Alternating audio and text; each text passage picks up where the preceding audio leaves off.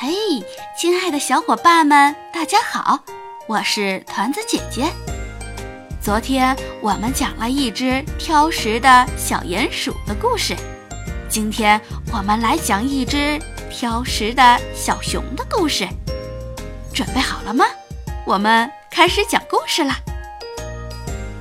谁吃了我的粥？作者 M. 克利斯蒂娜·巴特勒，作图丹尼尔·豪沃斯，翻译汪芳。小熊不想吃粥，所有的小熊都吃粥。熊妈妈说，所以它们长得又高又壮。可是小熊摇摇头说，不要吃粥，不要吃粥。那我就给森林里那只可怕的魔鬼熊吃了，熊妈妈说。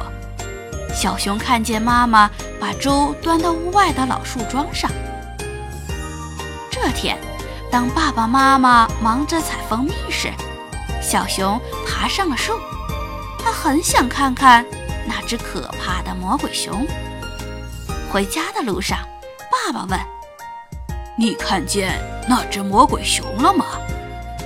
没有，小熊回答，因为根本没有魔鬼熊。可是有人吃了你的粥。当他们回到家时，妈妈说。第二天，熊爸爸在小熊的粥里放了一些蜂蜜，可小熊还是不吃。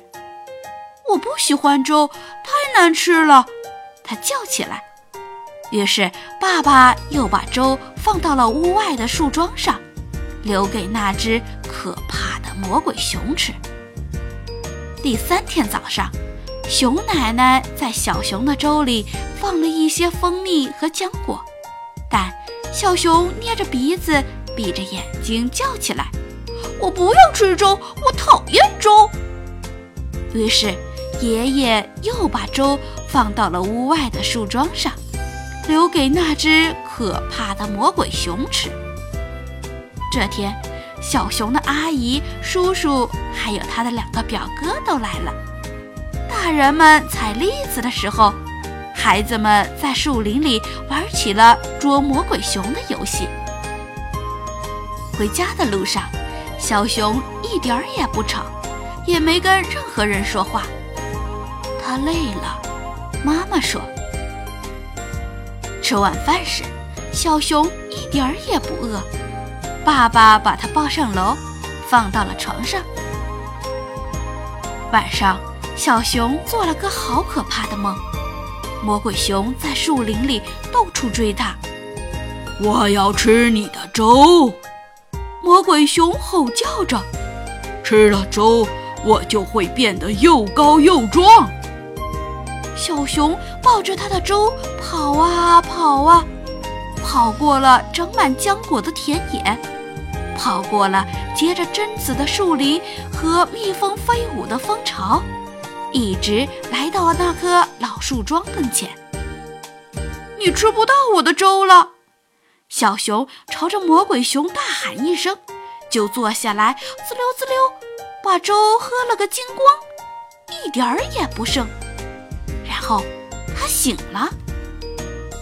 第二天吃早饭时，小熊吃了一碗放了蜂蜜的粥和一碗放了榛子、浆果的粥。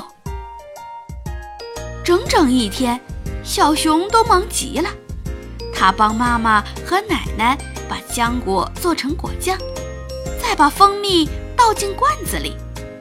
接着他又去帮爷爷和爸爸，但就在他们储藏果子的时候，爸爸突然问，外面有什么声音？